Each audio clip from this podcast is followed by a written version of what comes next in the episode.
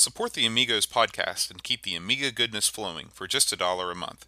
Visit our page at patreon.com/AmigosPodcast.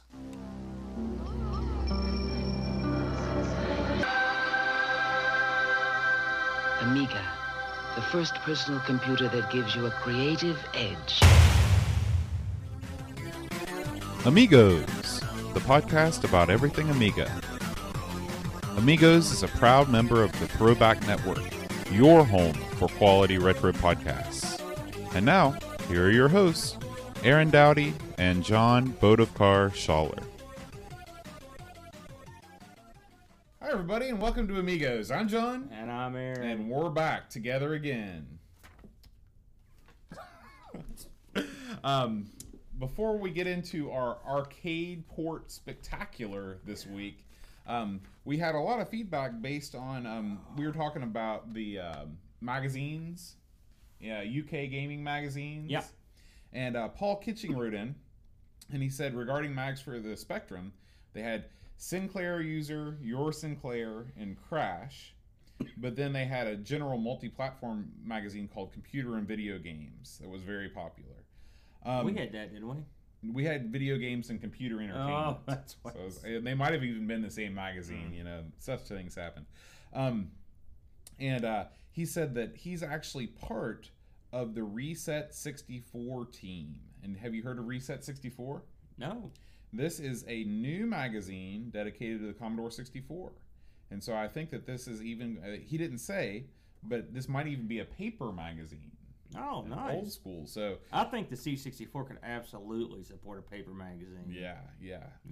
I think it would be great. And he said that there's going to be more news coming up with this. He said he never really had much to do with the C64, so he feels like this is a great time for him to jump right in. You know, there was a lot of the C64. Of course, I concentrate mostly on Amiga news, but occasionally something from the C64 creeps across the desk, and it's interesting.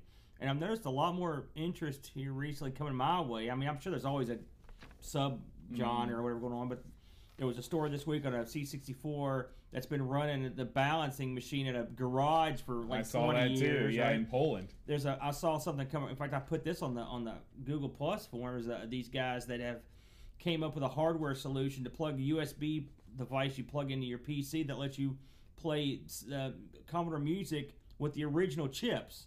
Wow! It's just did you see that on the Google Plus? I didn't see that. It's a little board. You know, about yay big, and you plug it into your USB port, and it's got the chips from that played the music. SID chips, and it plays natively play the music, which that's super cool. That's awesome. Now here comes this. There's a print magazine coming out, so the C64 is awful popular. So I'm happy to see they're getting some action. What's wrong? Blue screen's acting up. I'm a little bit see through, I think, and I'm a little bit rock and roll. I think our fans can live with it. The less they see me, the better. So and here's another little tidbit from Paul. He enjoyed the Bill's video of Ami Party, you know, the Polish Amiga crazy time. I love that. I want some of that Polish vodka. Yeah, and you know who did the logo for Ami Party? Him. Our buddy Paul. It did look sharp, so I'm not surprised. Yeah. That video's getting all kinds of action, by the way. I mean, he's got such a cool thing. Loads and loads of views on that. It's high comedy for anything. It's very amusing. Dreamcatcher wrote in, and he said, talking about multi-format UK gaming magazines. He said there was Ace, which stood for Advanced Computer Entertainment. The One, which I think that there was like the one blah blah blah, but maybe there was like the one, like you've heard of like the one Amiga or something like that, right? Yeah. But this was like the one comprehensive. I know when I used to buy Amiga magazines from the UK, the One was one that I would pick up occasionally. Computer and Video Games, Edge, Games Master, and Zero. So we had a magazine called Edge, didn't we? That was a later magazine. Well, I'm sure that's not the same one. Yeah, was it? I think Edge was. I think that was an import. Was it really? I think so. I think I may have one of those in my closet. I'd love, man. I know we talk about this all the time, but if I could just not get rid of all the magazines that I've had over the years, I'm the same way. And the funny thing is, I had a huge collection of PC gamers that I sold and made a pretty penny, I might add. But I didn't give a crap about those because PC gaming isn't like Amiga gaming. No. I mean, it just They're kind of really fun to go back through and look at, but I mean, it's just not the same.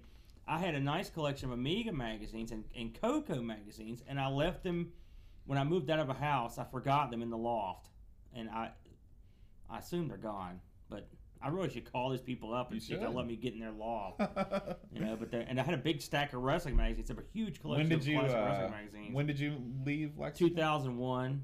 I'm sure 2002. I'm sure they're probably still up there. 15 years. No, yeah. Not bloody likely. I had a bunch of Nintendo Power magazines and video games, computer entertainment, and I sold them. You know, when you're younger, sometimes you just need money, and yeah. But I wish I still had them. Well, you don't think about magazines. Yeah, and I left. I donated a whole stack like this, a year's worth of Retro Gamers.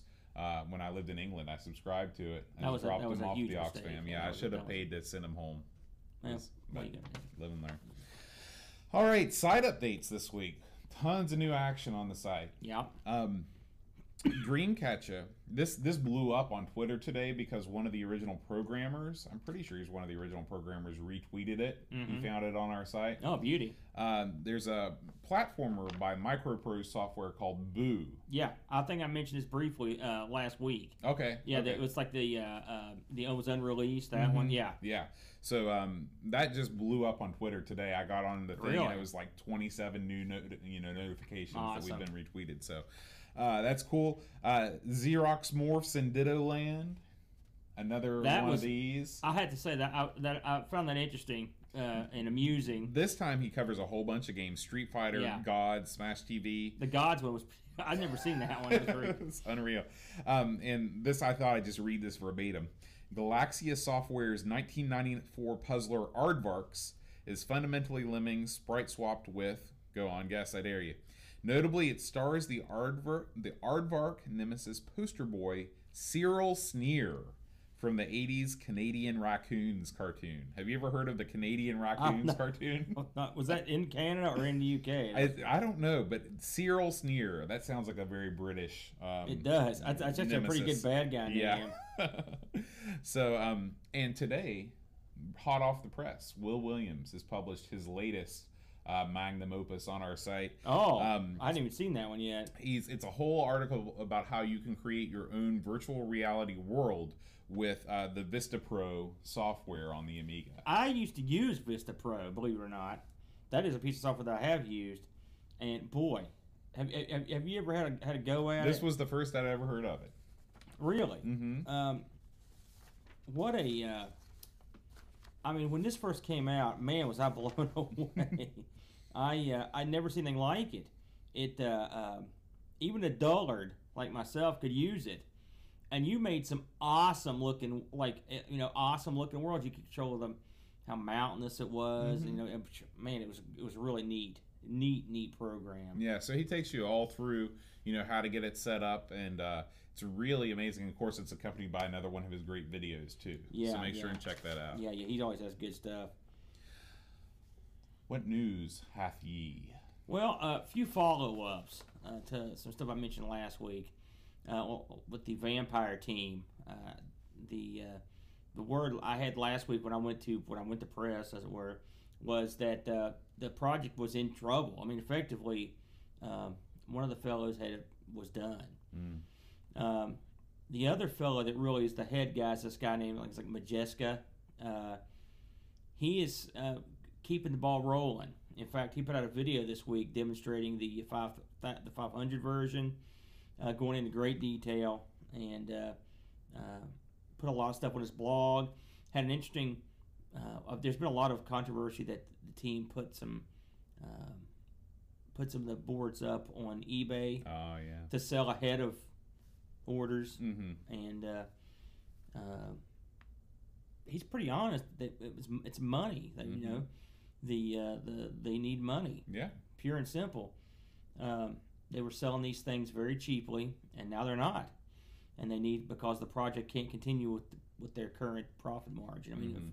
Effectively, but it looks like it is going to continue. He also went into it's funny. I just before I came over for this show, I just happened to be messing around, and I saw that he put a blog up, and it was a blog on his. It was just his adventures of trying to get boxes made for his to ship this stuff in. Mm-hmm. I mean, like nice black boxes. Mm-hmm. And I read it, and you have to go to read it yourself. I'm not going to get into the whole thing, but it talks about how crooked and difficult and backwards his area is.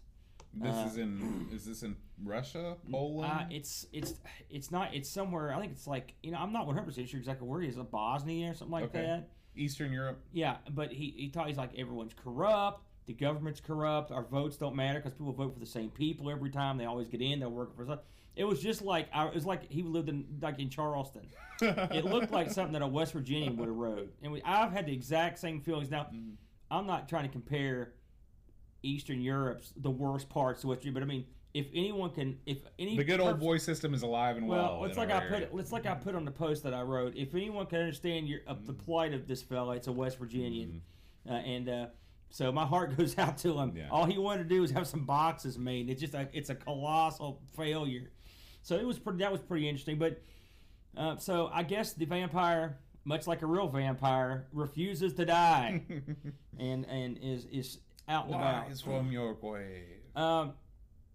And there's a link to a video of the demonstration on the Google Plus site. I mentioned the XSID USB. By the way, that's a picture of it right there. I don't know if you can see it on the thing, but it's a little board, and it's going to play SID music. Kind of neat. Right, just today I noticed that a couple new CD32 compilation discs came out.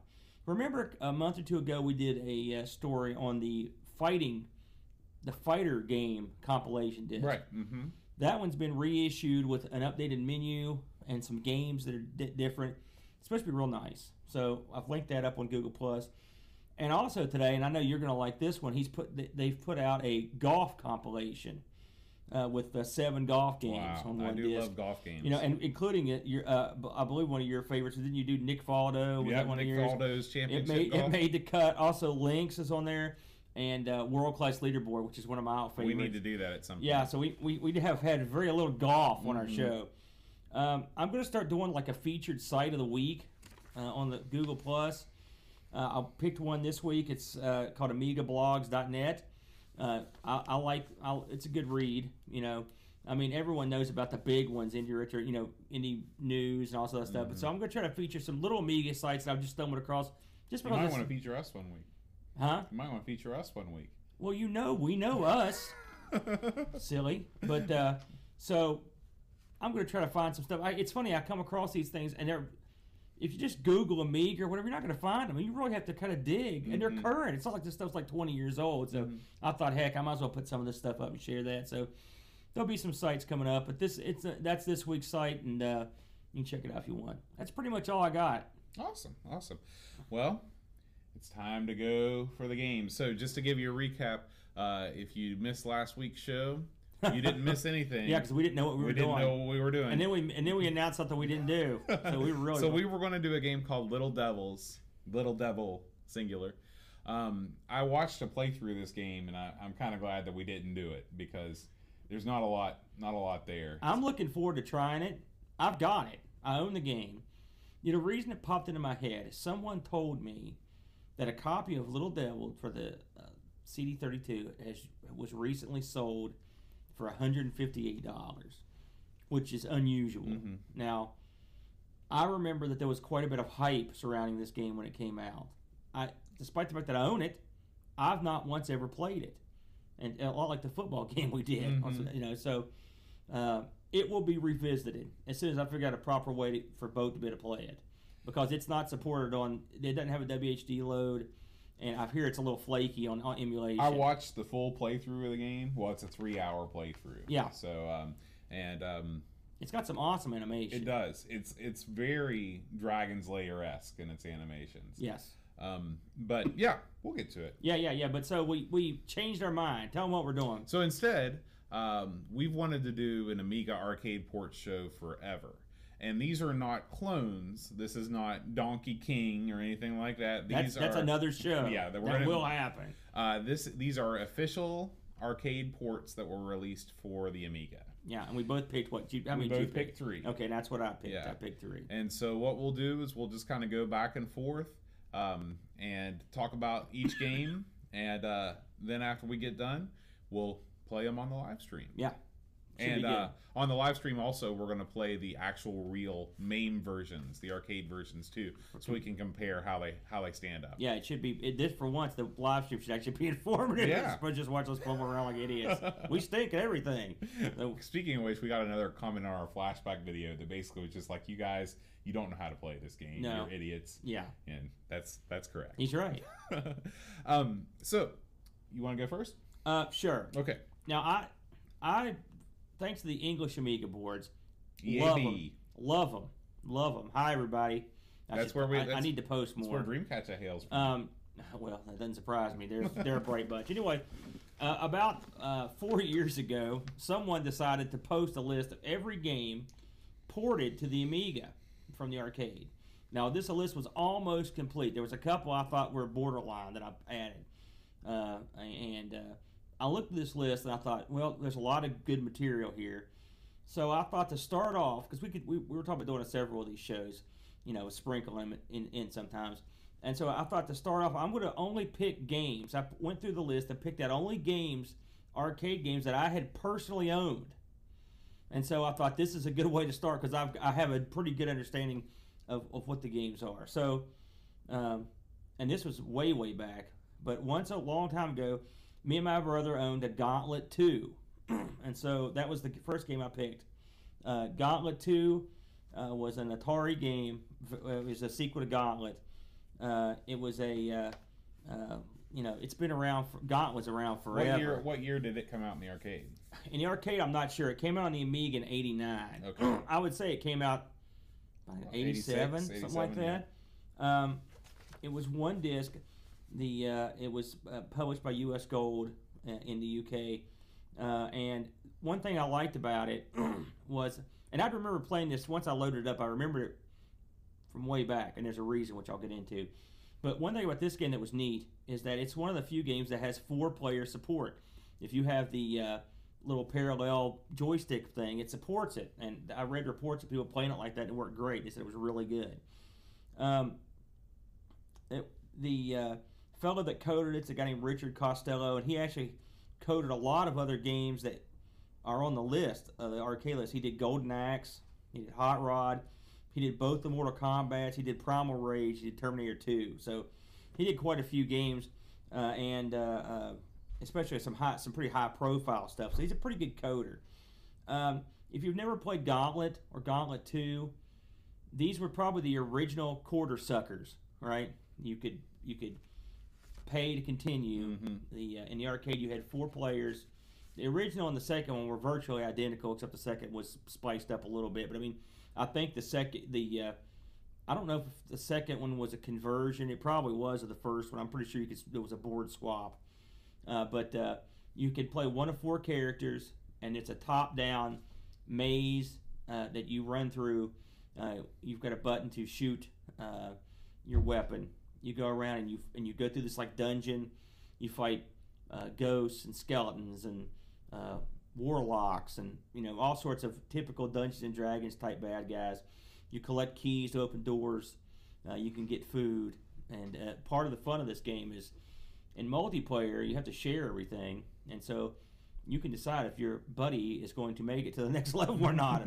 You can also shoot things that are important. So right, don't shoot the food. It's got, I mean, if you've ever heard "Elf needs food badly," mm-hmm. that's a direct quote from this game. Yeah. And I think in the arcade version they were actually voice samples, right? Well, they are in this too. Are they too? Okay. Yeah, but that we'll get to that. I got a lot to say about that. But it's a colorful game. Atari did real well with it. You could put money in to continue. And it went on for, I think it has an end, but it's like hundreds of levels.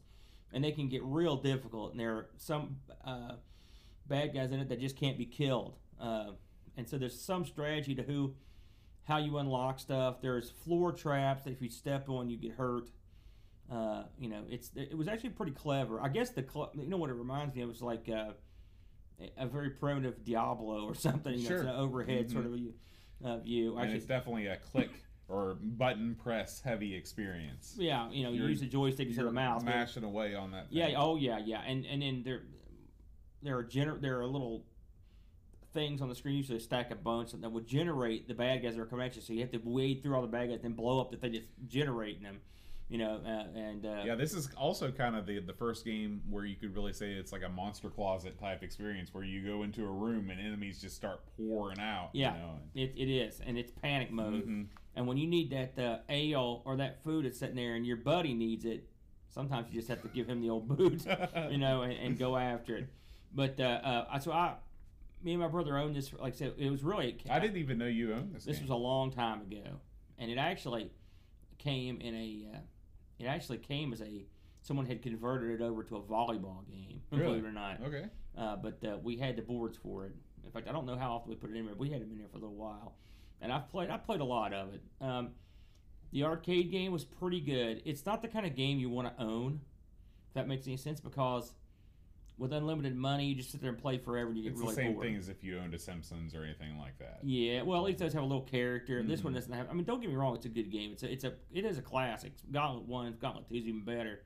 But and is there there's an actual end, right? Is there an end screen? I don't think so. I don't know. To be honest with you, I know I never got there because I would get bored and just give up. You know? I remember seeing a speed run on the. Awesome games done quick. God, how long is the speedrun of that? And it was long. It was the NES version, and it was a long time. I heard it had hundreds of levels. Yeah. So, of course, there's warps in it too. So yeah.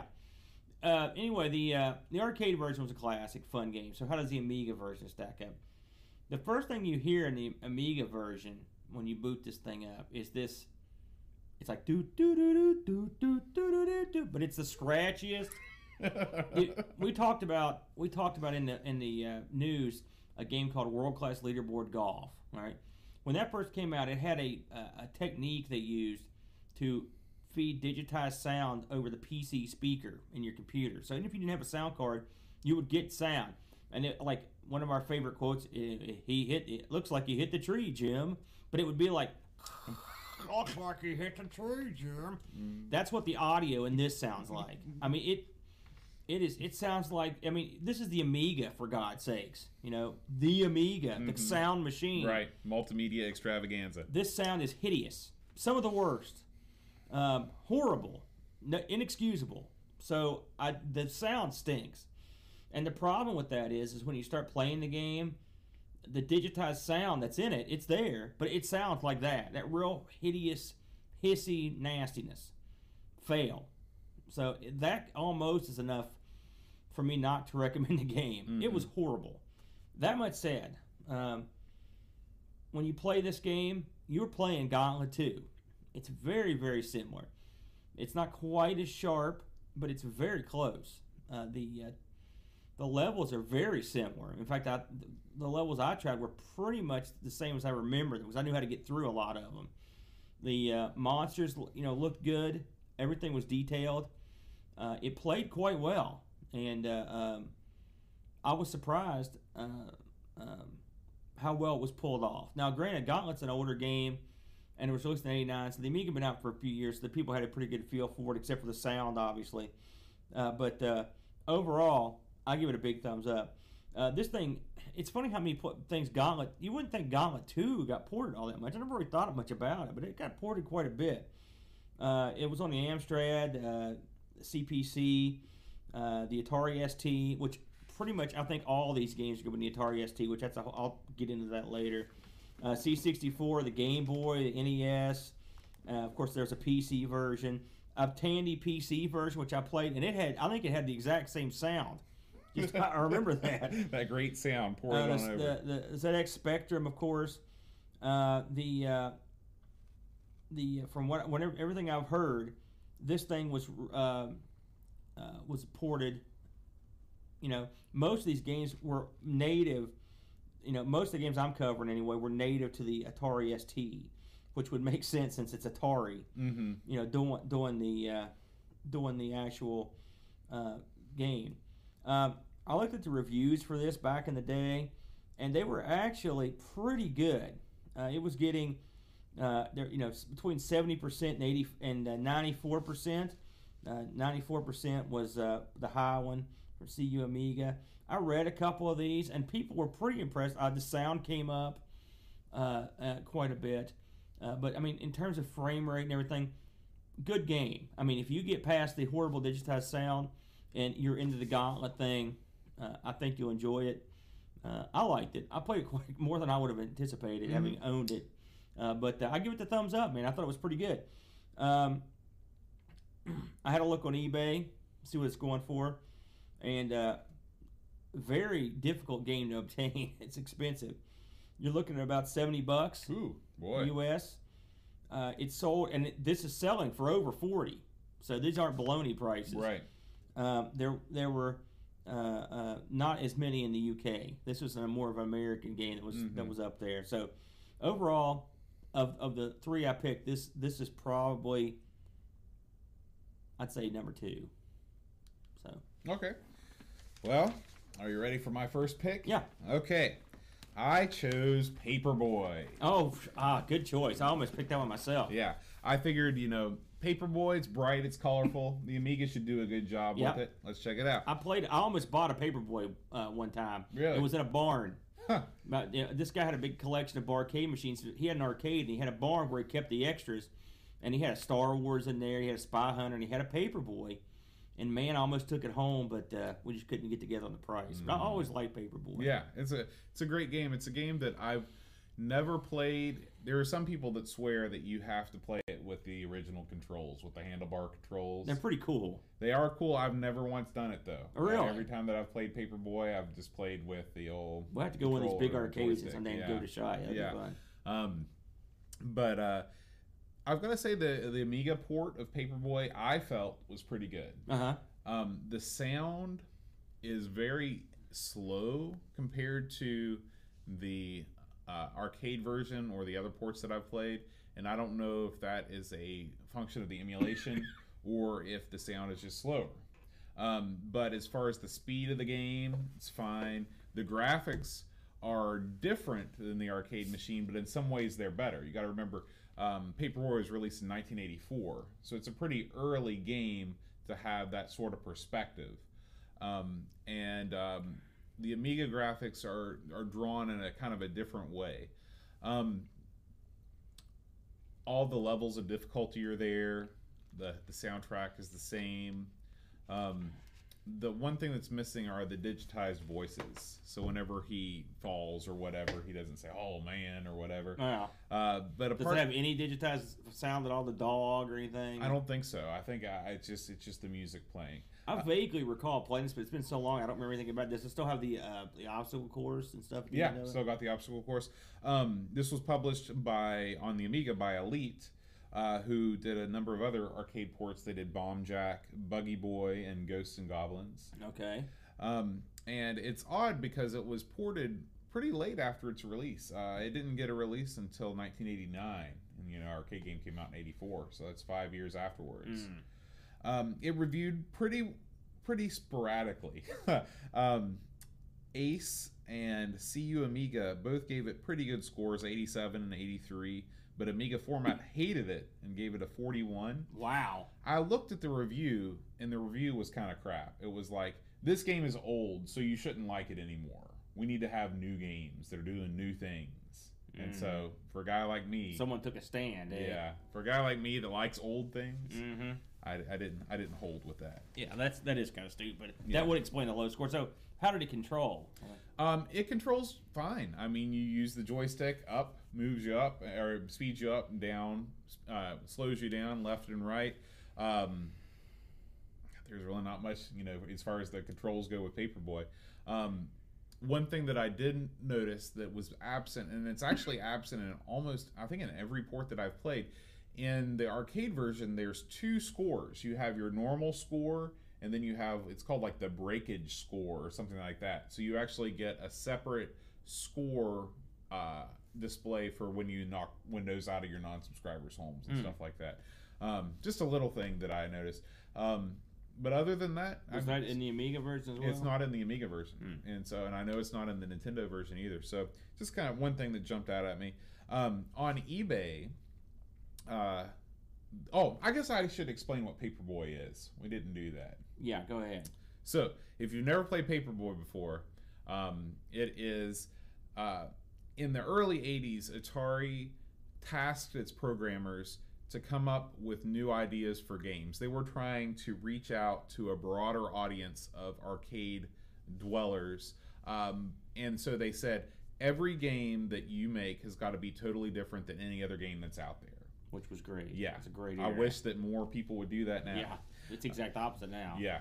So, and so somebody came up with this idea of you're a paper boy and you're delivering papers. So you traverse along a road in an isometric viewpoint, and you're basically tossing papers out to your left, and you've got subscribers' homes and non-subscribers' homes. On the subscribers' homes, you're trying to hit their doorstep or, for the big points, throw it into their mailbox. Non-subscribers' homes get the old paper through the window. There's a multitude of things trying to get in your way, up to and including death incarnate. Yeah, with the sickle and everything. I like the guys fighting. Mm-hmm. I thought that's funny. The dog, the guy with the remote control car. Mm-hmm. There's a little bit of everything. The kid on the big wheel. Yep. Little bum. Not to mention cars that are parked in the street, cars pulling out of their driveways. Does this one have bees? It's got bees in it, yep. I wonder if this runs on the same hardware as 720. I think it does. Uh-huh. I think it does. Yeah. I think it's System 2. System 2 is Marble Madness. It might be System 1. Are you sure? I think I used to have a System 2. I think all those games. Marble Madness, 720. All right. Salty seer while you keep going. Okay. So that's, and then at the end of the course, at the end of the street, you basically cover two blocks. So there's a busy intersection you've got to pass. At the end of the two blocks, there's an obstacle course where you're basically throwing papers at targets. You're ramping over things, and at the end of that, there are bleachers set up where people will cheer for you if you make it through the obstacle course within a set amount of time. The game's played over a 5-day period. If you don't lose, you can lose up to a certain number of subscribers per day before you die.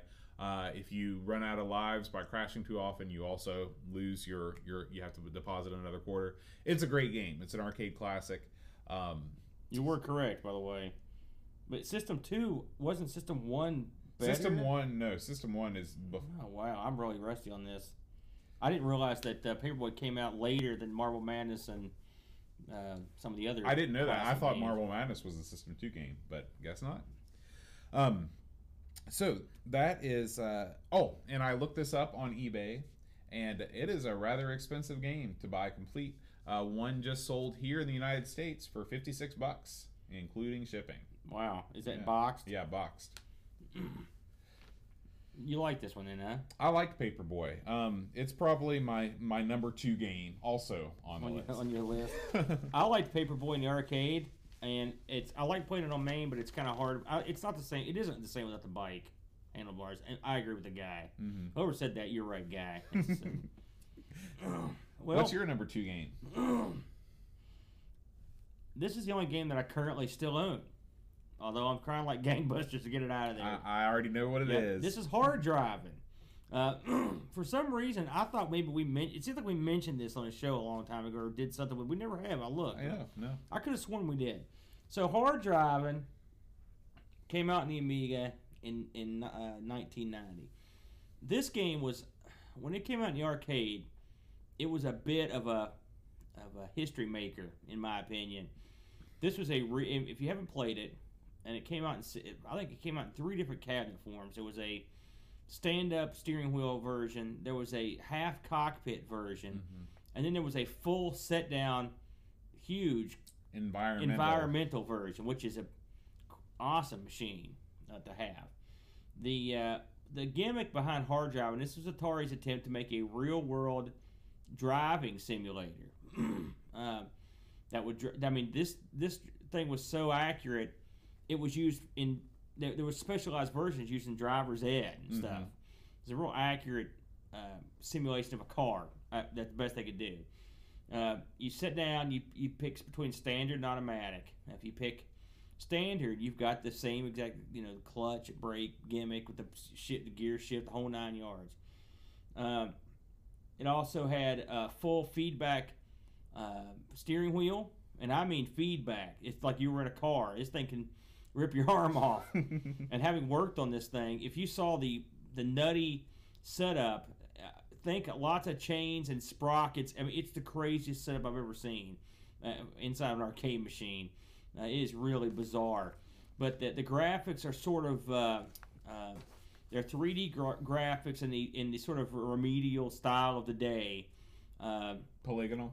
Yeah, I'm trying to think of something that would be sort of the equivalent. If you ever played Sega... it's like Virtual Racer, but... It's much worse than Virtual Racer. It's much more blocky. But it gets the job done. Mm-hmm. And in the arcade, this area, I can tell you firsthand, because I owned this game, plus a replacement board for it. These boards are huge.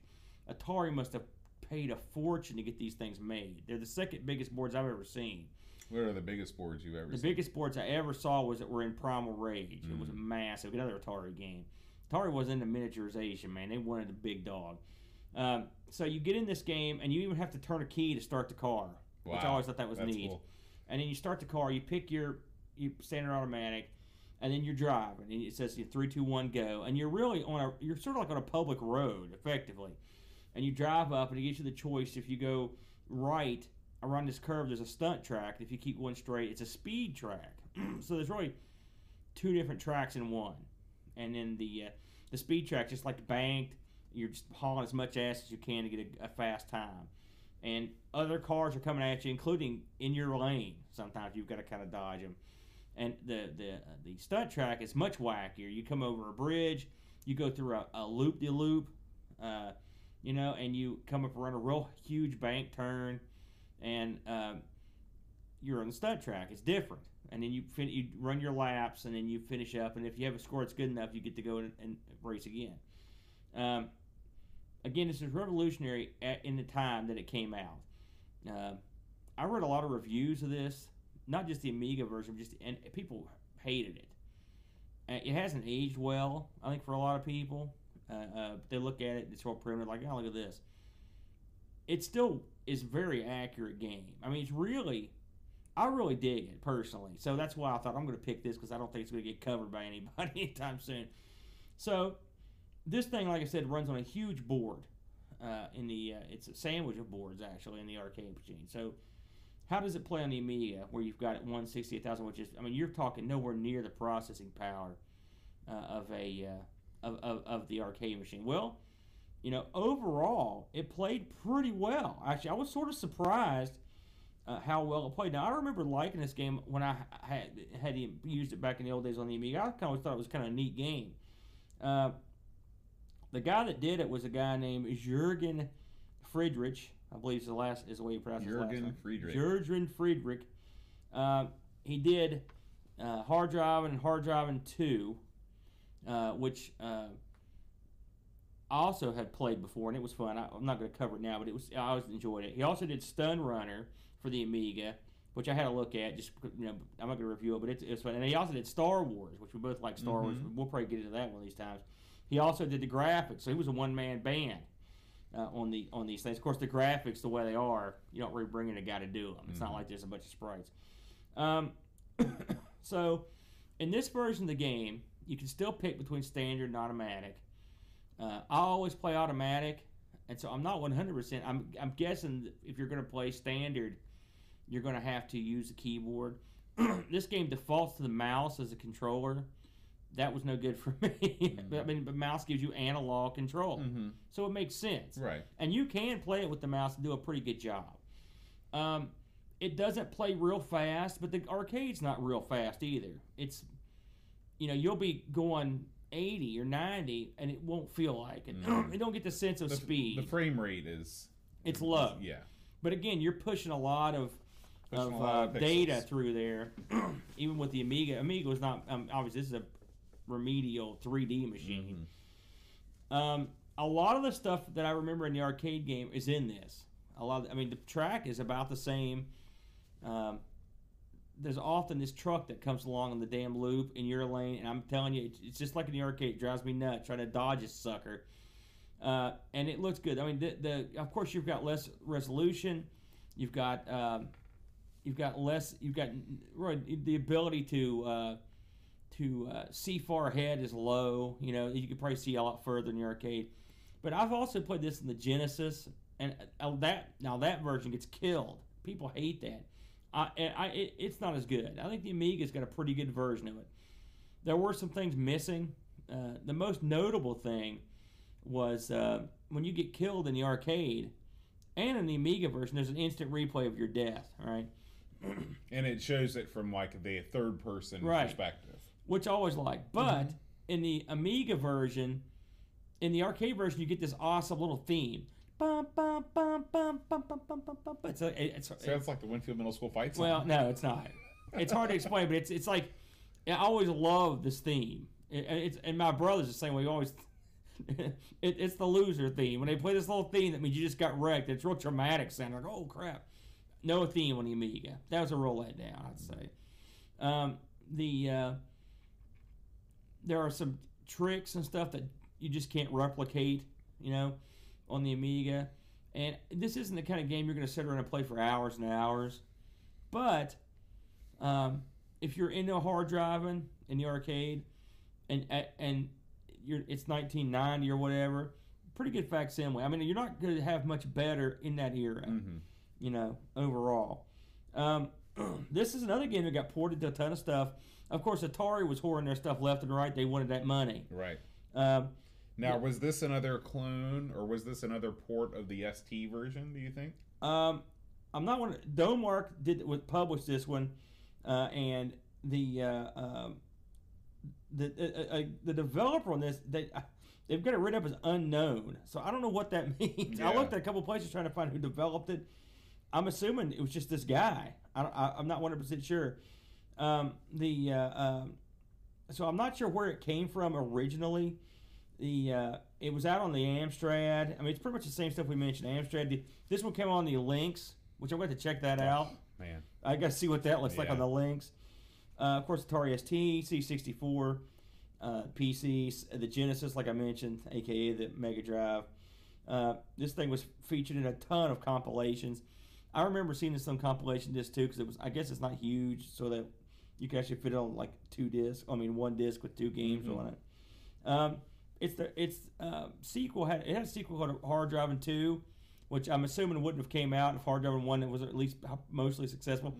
Then they had a game called Race Driving in the arcade, and it was on here as well. And it was sort of a chip upgrade, and it was pretty good. You know, I've played that in the arcade too. But overall, you know, what I recommend it, it's tough. I remember playing this in the old days on my 1000. It didn't run as good as it does now. So for me, it ran pretty good. For people with an older chipset or no acceleration, it might not be as much fun. The hit detection's off. Sometimes you'll crash and you'll be not close to the guy. That's a pain. The analog with the mouse, like I said, I can understand why they did it, but it's not easy to control. Score-wise, review-wise on this thing, actually, it did pretty well, 80s and 90s. Of course, there's always someone that hates everything. In this case, it was given a 50 by Amiga Format. So, and I read that review, and they didn't like it, you know, pure and simple. eBay. There were none of these available in the U.S., which I thought was interesting, because it did have a United States release. These are going for $25 to $30 U.S. shipped, and they've been selling for that. So that's your going rate on that. But like I said, if you're in the arcade, it's fun it's a fun diversion. You'll probably play Gauntlet longer, but this is still pretty fun. So, but of the three games I did, this is probably my least favorite. Well, my second slot. We should have just called this the Atari Port Show. I've got another Atari game. I decided to go and check out the Amiga version of Tubin. Oh, I see. Now, this is a game I almost did because I love this game. But I never owned it, but I loved it. So this was a Domark. We just talked about them. A Domark release. They did Hard Driving, Clax, Stun Runner. And this came out 2 years after the arcade version. So not too long after the arcade version. Tubin is a game where you're basically, it's a vertical setup. You are drifting down the screen and traversing a river that is fraught with peril. There are slalom kind of gates that you can go under. This is a two-player, has a two-player simultaneous option where you can go against a friend And either, I guess there's not really much working together in Tubin. You're pretty much just out for blood the whole time. You can even kind of whack your buddy. Yeah. And you can also, as I recall, you can stop me if I'm wrong, but every time you go through a gate, it gets smaller, doesn't it? And well, so what happens is it gets, every time you go through a gate, it gets smaller, but if you bump the sides of the gate, it gets larger, but the points that are possible for going through the gate get lower. Yeah. There's also cans you can throw at your buddy and stuff like that.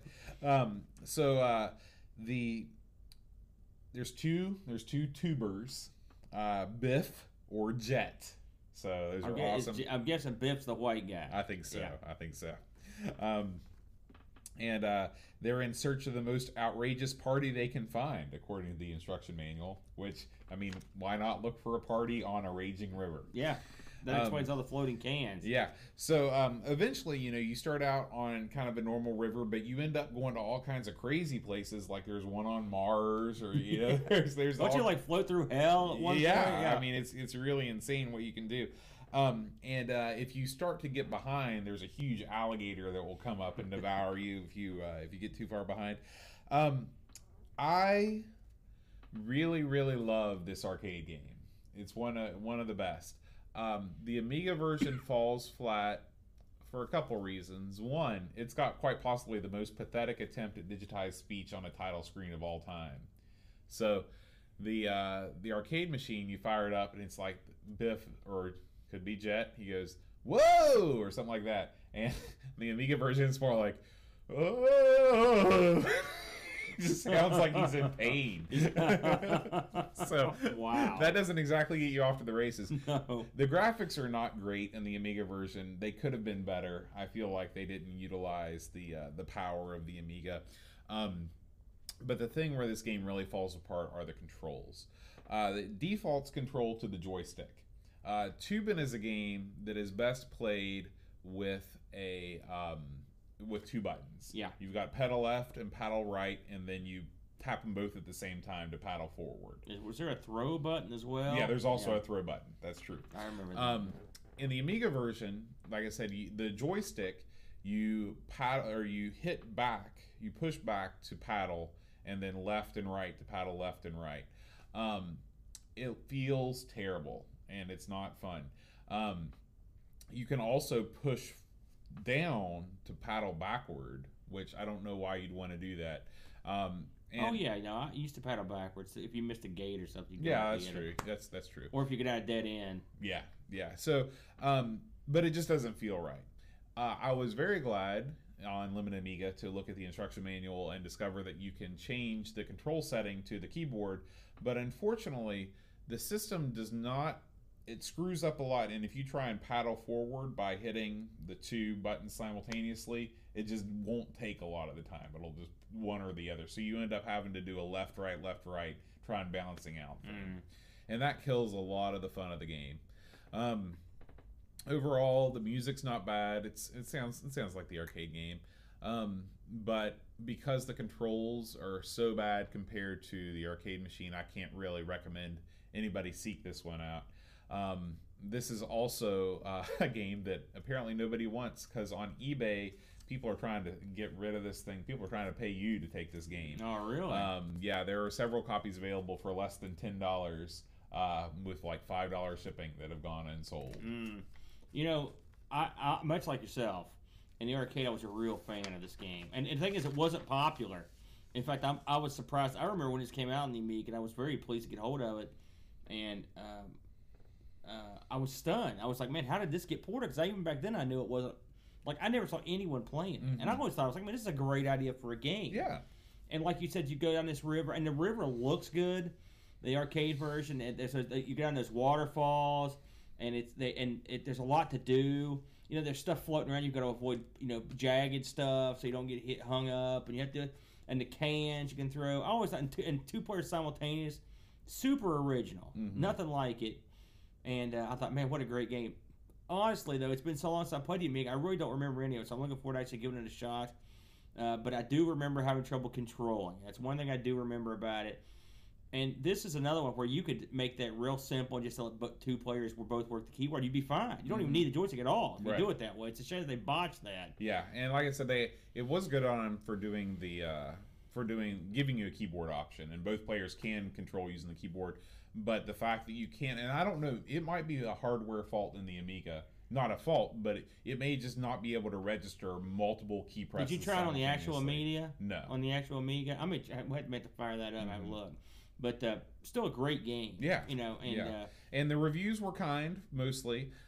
Just like the last one you did. They were all pretty good, except for one. They were all scored in the 70s and 80s, but Amiga Power gave it a 39. So yeah, there's always one in there, right? That's a good pick. I eyeballed that long and hard, but it didn't fit my theme. I was like, well, I'll do it next time. So that's a good choice. All right, we're down to the last one. Okay, my last one is the only one of the few arcade games I've owned twice. I've actually we had it, and when I lived in Lexington, and when I had to move, we sold it, and then when we got back to West Virginia, we bought it again, and I ended up selling it again. That game is Road Blasters. Again, Atari. Sorry, I didn't mean to do an Atari-themed show, but I just haven't known a lot of Atari games over the years. You're only one away from doing a racing game show, too. Yeah. Road Blasters came out on the Amiga in '88, so it's an earlier one. The gimmick behind Road Blasters is you have the steering wheel. Not really. It's more of a, I don't know how you would describe what you control. It's like a yoke. It is. It's sort of like the Star Wars thing in some ways. Or stun runner. It just doesn't have a, like... Yeah, it's not a wheel, but you still turn it like this, but it's got triggers. And you're on a road that go. You're driving forward, and you're trying to avoid or shoot oncoming, traffic as you pass it. That the things that you can shoot, they're cars, motorbikes, and it's just imagine if you had a gun in pole position. Yeah, that's kind of Road Blasters. Yeah. Very similar. And there are turrets and stuff. Stuff's trying to shoot you. Added things to make it a little more interesting are you have a set amount of fuel, and every time you hit a checkpoint, you'll get a refuel. Then you can also pick up these orbs that float by on the road, and they give you fuel. And you can also sometimes you'll shoot a vehicle, and there'll be an orb where it was, and you can pick the orb up. And it's like Pac-Man in a car, right? And then occasionally a plane will fly over, a futuristic plane, and it will drop some sort of a weapon or a turbo boost or some kind of super Uzi or something to help you kill more or go faster. Generally, is what you get. And then you drive through these futuristic cities. Pretty much, I mean, they're in the background. Really, you're sort of just driving through fields. Sometimes they're like. A lot of times you'll get the green field, and if you get up there a little bit further, they kind of get gray, and there's some red, kind of lava-y looking fields. And in the background, you have this kind of futuristic cityscape, too, yeah, right? It's like it reminds me of Moon Patrol, sort of, that kind of future. Or if you played Lotus 3, do you remember the future place there? Yeah. I hated the roadway in that though. It was the checkerboard stuff. I didn't like it. This game shipped on one disc, which I think every one of these that we did was on one. This one was put out by it was published by US Gold, and it was developed by Probe. Now Probe was a pretty big developer. They did Golden Axe. They did a bunch of stuff, but the highlights that I picked out were Golden Axe. They did the Mortal Kombat. They did the Outruns, Outrun Europe, and Outrun. And they did also stuff on the PC. They did a lot of stuff. I think they actually did the. Mortal Kombat's on the PC as well. Okay. So I think they did a lot of those. The arcade version, like I said, I've owned it twice. You had a gas pedal, and you had your controller. That's what you had. It had a fire button on it. It's a simple game, but it's fun, and the fun comes from it's sort of a cross between a racing game and a shooting game. Like Boat said, sort of like Pole Position with guns. It sort of plays more like Turbo with guns, just because you can see a little bit further than you can in Pole Position. I liked it quite a bit. We ended up selling it twice, purely for it's not because we didn't like it. And I played the hell out of this thing, so I was interested to see what they were going to do with this one. Now, I did read that this one was a direct port. From the Atari ST. Oh, okay. Now, I mentioned this earlier in the show, a lot of in fact, I would say probably well over half of the games on my list that are ports were, a lot of this stuff came from the ST. They were ported over. And a lot of these, and I went through more games than just what we did. I actually went through a bunch of games just to look at them. A lot of these ports aren't that great. And everyone's main culprit is this conversion from the ST. Mm-hmm. Atari had no reason to give you a good conversion on the Amiga or Tengen, because that's Atari as well. Mm-hmm. When they're pitching the ST, the last thing I want to do is put out a version of their game that's better on the Amiga. Mm-hmm. So I would say, at best, these are as good as the ST versions. This one's no exception. This thing runs pretty well, but the frame rate could have been better. There are little issues with this that make it, that draw on my ability to enjoy it. For starters, like I said, the frame rate could be better. Secondly, one of the main aspects of this game is picking up the fuel. You need to pick up the fuel to keep going in the game, or you're out of gas. The fuel dots are varied in color. There's a red one and there's sort of a green one. In the Amiga version, the green ones look exactly like the grass on the level you're on. And it makes them so hard to see. Mm-hmm. And even the red ones are hard to see. When you play this in the arcade, they're perfectly obvious from way off. And so it made it very difficult to get these. The funny thing about it is, despite that, I could crush this game. I played on my very first attempt. I got to level 15 before I lost a single guy, which is something else that's odd. You get all these extra men. I had extra men. I could have played probably forever on this thing. I just thought it was real simple. Mm-hmm. The arcade, when you first start on it, it's no easy task. It's not the hardest game, but it's not something you can just crush. I mean, the Amiga version, I was just destroying this thing. It's not like I'm a great hand at it. I'm okay, you know. Too easy. Which, how often do you say that on the Amiga? Not often. Aside from the fact that you've got to put up with, shooting cars and whatnot, you've got indestructible cars to deal with. You've got mounted turrets on the side of the road that shoot. You've also got landmines you have to get around. You have to kind of just maneuver around them. And if you get up far enough, there are these kind of little cars that kind of come from behind. You have to kind of dodge those. Everything that I remembered from the arcade machine as far as I got into it was there. The scenario changes, the different weapons, the different... Oh, another thing I should mention. The little plane that comes down that drops weapons. All right? In the arcade, it's a big... It almost looks like a drone, like you would see today. That comes down and it drops this big old thing, and you have to get your car under the thing to get it to attach to your car. And the Amiga, sort of Spy Hunter-esque. It's instead of the truck, you have to, it just drops it and it attaches to your car. In the Amiga version, the little thing comes over your car and it drops the weapon, but the weapon is super duper tiny. It doesn't have the big base like you did in the arcade. It's just a little tiny thing, and you have to get your car right under it. It's not the easiest thing to do, which I think that's a little silly. It seems like that's laziness. Mm-hmm. You know, I never, maybe there's a programming reason, but I couldn't figure out what it was wrong. But it was real tough to get these weapons under your car. And of course, in the arcade version, you've got a separate button to fire that weapon. The Amiga, you just have to sort of, do your best. Overall, this was actually, despite the fact that I've been badmouthed, this is of the three. This is probably my favorite. It was pretty close to the arcade. It had everything I liked for the thing. It had, like I said, it had a few screw-ups, but it didn't make it unplayable. It came close. The fuel thing's a real problem, but it was okay. This game was released on a ton of systems. The Amstrad, again, the Lynx, which I have played it on the Lynx. It's pretty good. The ST, the C64, the Nintendo, which their version is not that great. The Sega Master System, or the Sega Genesis / Mega Drive one is okay. I've played it on there too. It was okay. I thought that was one of their better ones. I had a look at the reviews on this one. It reviewed not that good. In fact, it was. It's funny. The one I liked the most was the review. It was pretty much hated. You've got a 45, a 35, a 60. 6 out of 10. So this was not a popular game when it was released. And if you think about when it was released, I thought it felt pretty good. I really, I'm surprised how much people hated it, you know.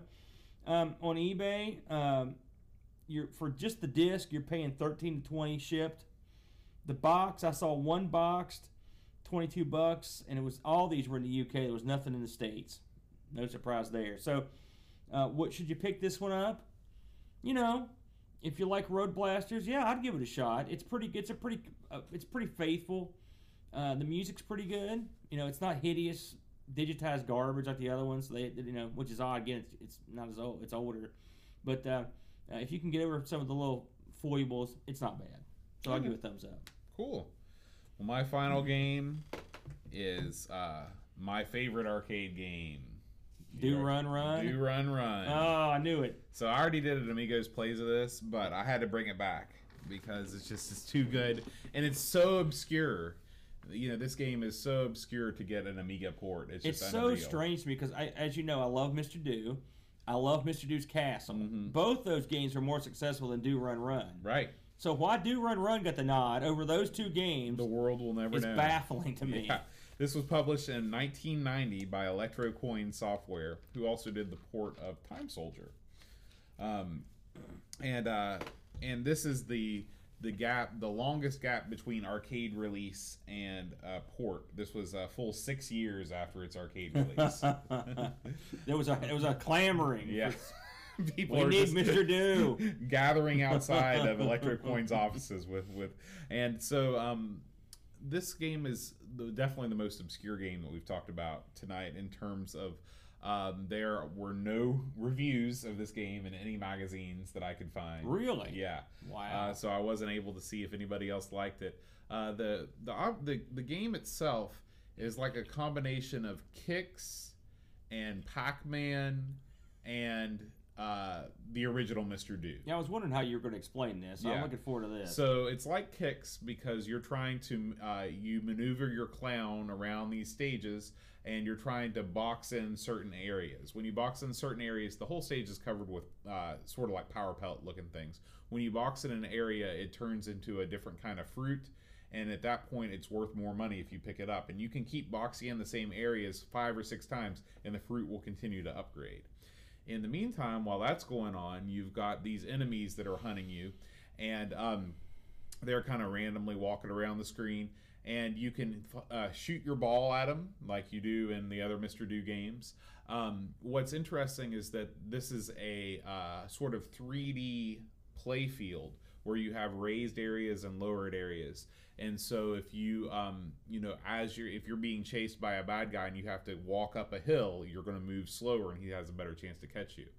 You can turn your ball loose and have it bounce back and forth against the walls of the stage, and every time that it bounces back and forth before it hits an enemy, it acts as a multiplier.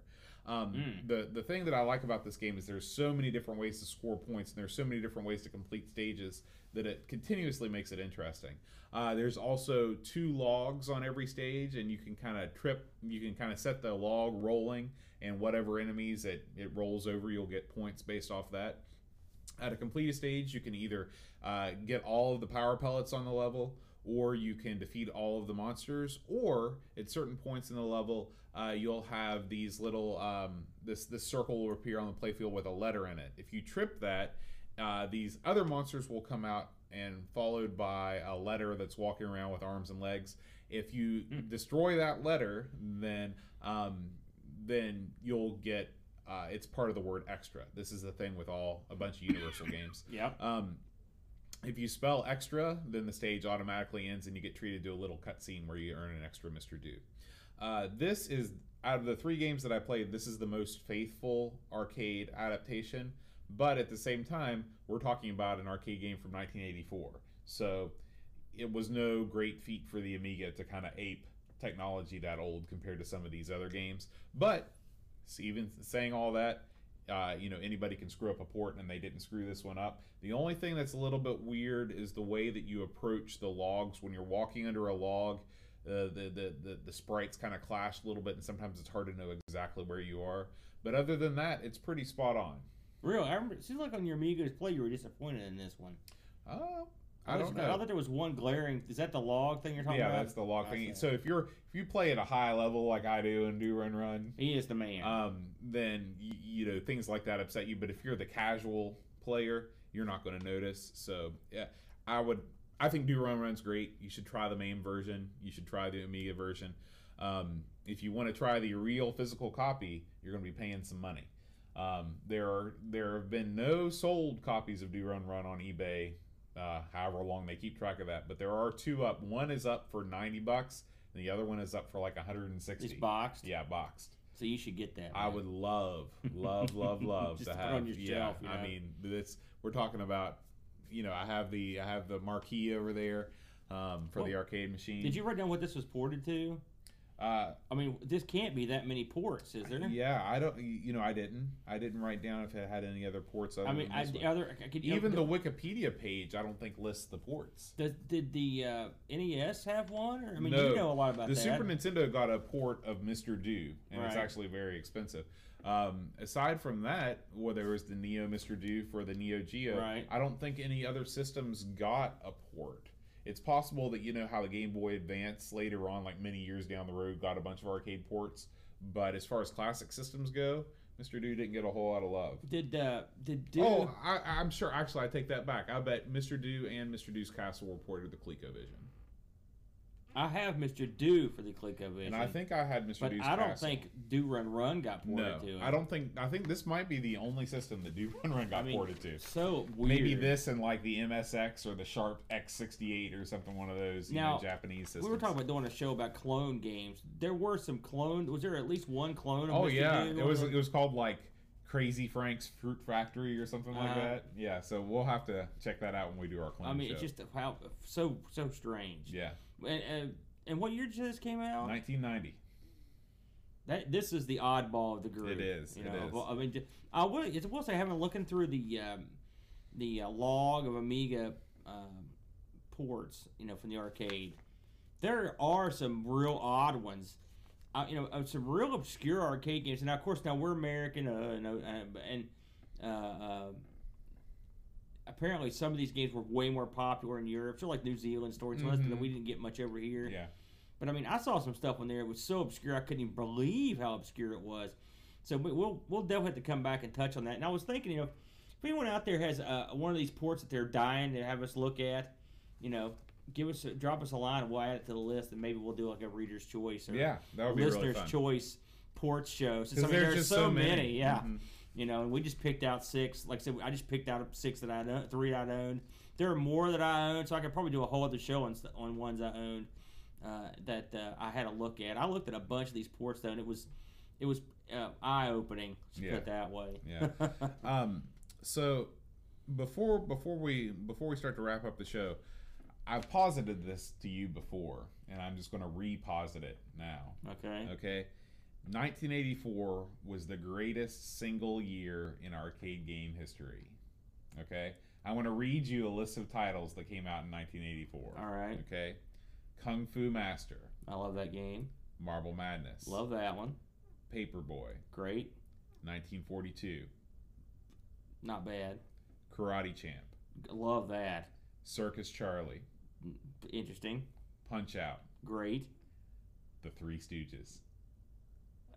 That's dropping the mic right there. The arcade version, not my favorite. I've never played the arcade version of The Three Stooges. It's not like the cinema version, that's for sure. Okay, I challenge you. I would argue that 83 was a bigger year. Okay.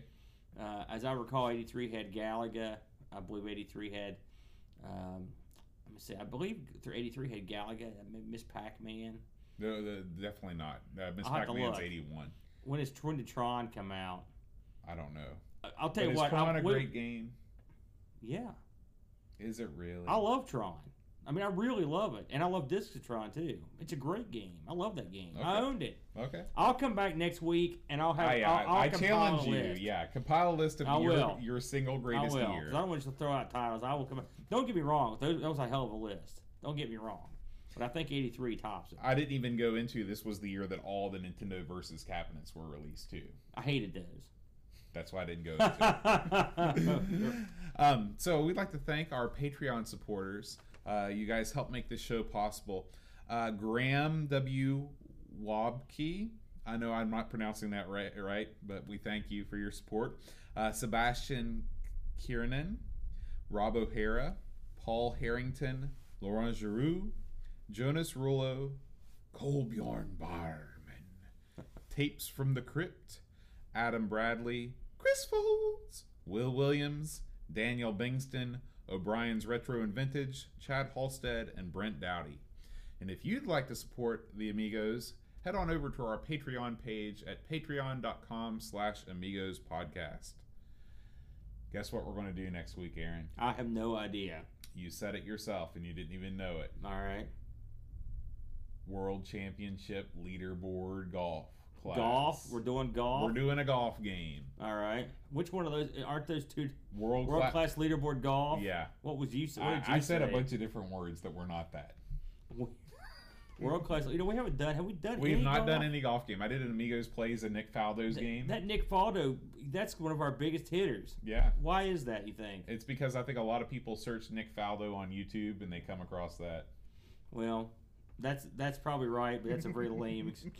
That's a lame reason. Well, you remember the guy on Facebook thought I was Nick Faldo. That's awesome. Yeah. You know, you could have milked that. Maybe did an endorsement. Could have. Did you see that? Did you see the thing? Have you, I don't know, you probably haven't watched TV today. I just heard it on the radio. There was a guy, you know, the Ryder Cup. Are you familiar with that? I know what you're talking about. The guy that jumped out of the crowd and made the putt. Yes. Yeah. That was high. We tell our listeners about it just because it's a cool story. So normally, you know, in golf, it's not a real crowd participation event. But this was a practice round. This wasn't the real Ryder Cup, but they had an audience. And one of the European guys was getting ready to square up. And a heckler basically just said, "I can make that putt." And the guy said, "All right, come on out." And so he came on out. And, of course, nobody thought he was going to make it. It's not an easy putt, 12-foot putt. And he sank it. And, and before that, the player took a $100 bill and just laid it on the ground right next to the ball. I mean, just a classic. There's been some great moments in sports this past week. And, of course, the Ferreira, all the stuff around him, the pitcher that died. Did you see? That's a real bummer. Yeah, I mean, that's not great, but it's real emotional moments in sports when the guy came up and be careful on boats. Yeah. You know, don't run your boat full speed. Yeah, I have many, many fears of the water, and I don't often boat. It's ironic, isn't it? It is ironic. My boat's a car. All right, guys. Hope you enjoyed the show. We'll see you next week. Until then, adios.